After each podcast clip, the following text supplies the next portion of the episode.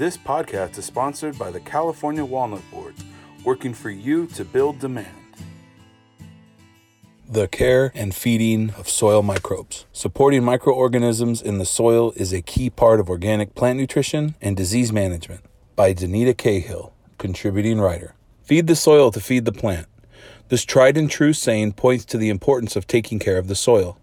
Caring for the soil also includes caring for the many diverse colonies existing within the soil. Soil microbes or microorganisms are the mediators that convert the bigger organic pieces, such as plant matter, insect skeletons, and worm castings, into the ammonium and phosphate that the plants can take up and use.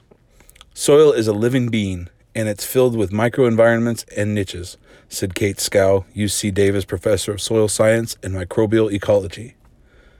Symbiotic relationships. Plants and microorganisms are involved in important symbiotic relationships. The roots of plants release chemicals and slew off cells, providing foods such as sugars, starches, and amino acids for microorganisms. In turn, microorganisms decompose organic matter, which allows plants to more easily take up nutrients.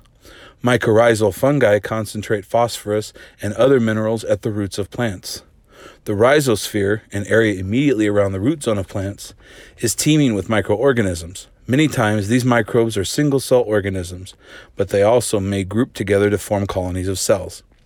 Soil is very diverse, Scow said. It is home to a variety of communities that do a tremendous amount of work.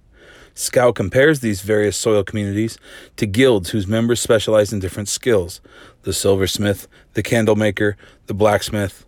In the case of soil, these groups are defined by their ecological functions. Some of these groups include decomposers of organic materials, Without the decomposers, such as microbes, along with earthworms and arthropods, centipedes and millipedes, all the rich organic material would just sit there. It wouldn't break down into components that plants can utilize. Nitrogen mineralizers help turn organic matter into the minerals that plants need. Nitrogen mineralization is the process of microbes decomposing organic nitrogen from organic matter into ammonium that plants can use. Plant growth promoting bacteria, PGPB.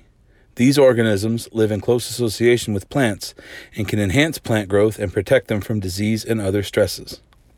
Scow compares healthy human bodies with good immune systems to what's going on in healthy soil. Both support beneficial microorganisms that are good at boosting immunity and defeating disease. If we're healthy, we're less likely to get disease. Healthy organic soils have a lot of capacity to suppress diseases in plants.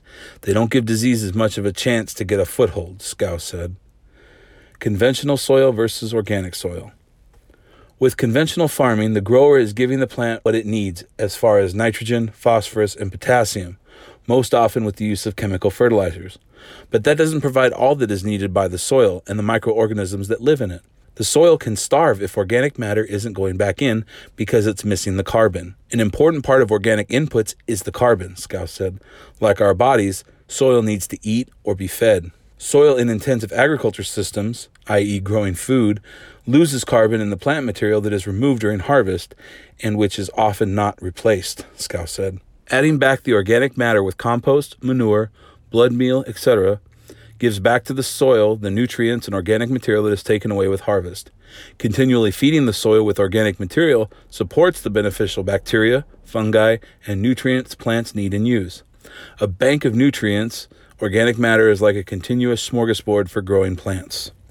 Organic material also rights a lot of wrongs. It not only helps the soil microbes, but it tends to regulate soil acidity levels.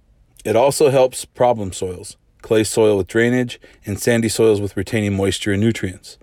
Organic matter helps feed the organisms and create aggregates, sand, silt, and clay joining together to form larger sized granules. Larger granules create crumbly soil, which improves root growth and provides a beneficial habitat for soil organisms.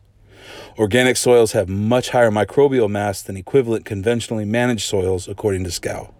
If you could actually weigh the microbes, you would find twice the weight in organic than in conventionally farmed soil, she said. Organic farmers have long relied on microbes for their symbiotic relationship with plants to get their fertility. Growing organically requires you to think about the life in the soil and take care of it, Scow said.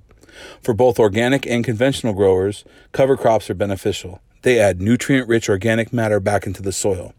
The cover crop collects the rays of the sun, powering photosynthesis.